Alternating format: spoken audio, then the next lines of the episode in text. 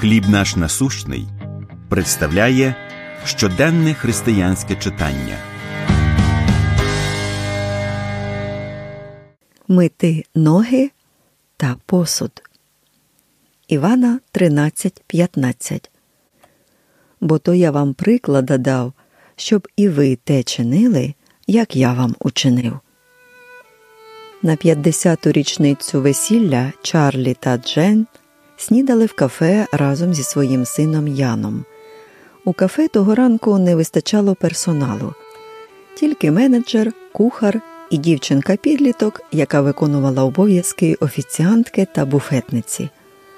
Закінчивши сніданок, Чарлі повернувся до дружини та сина і запитав: У вас є важливі справи на найближчі кілька годин? Виявилось, що ні. Тоді, з дозволу менеджера, Чарлі та Джен почали мити посуд, а Ян прибирати зі столів. З його слів, у цьому не було нічого незвичайного. Його батьки завжди брали приклад з Господа Ісуса, який прийшов не на те, щоб служили йому, але щоб послужити. В Євангелії від Івана розповідається про останню вечерю, яку Христос розділив зі своїми учнями.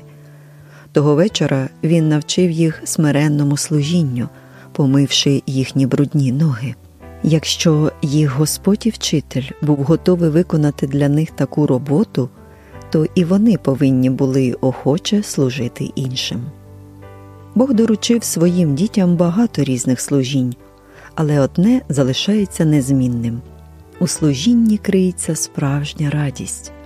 І наша мета полягає не в тому, щоб здобути похвалу в людей, а в тому, щоб смиренно та з любов'ю служити іншим, віддаючи всю славу жертовному та безкорисливому Богові. Чи доводилося вам отримувати несподівану допомогу в скрутній справі? Чому для правильного служіння важлива смиренність? Помолимось.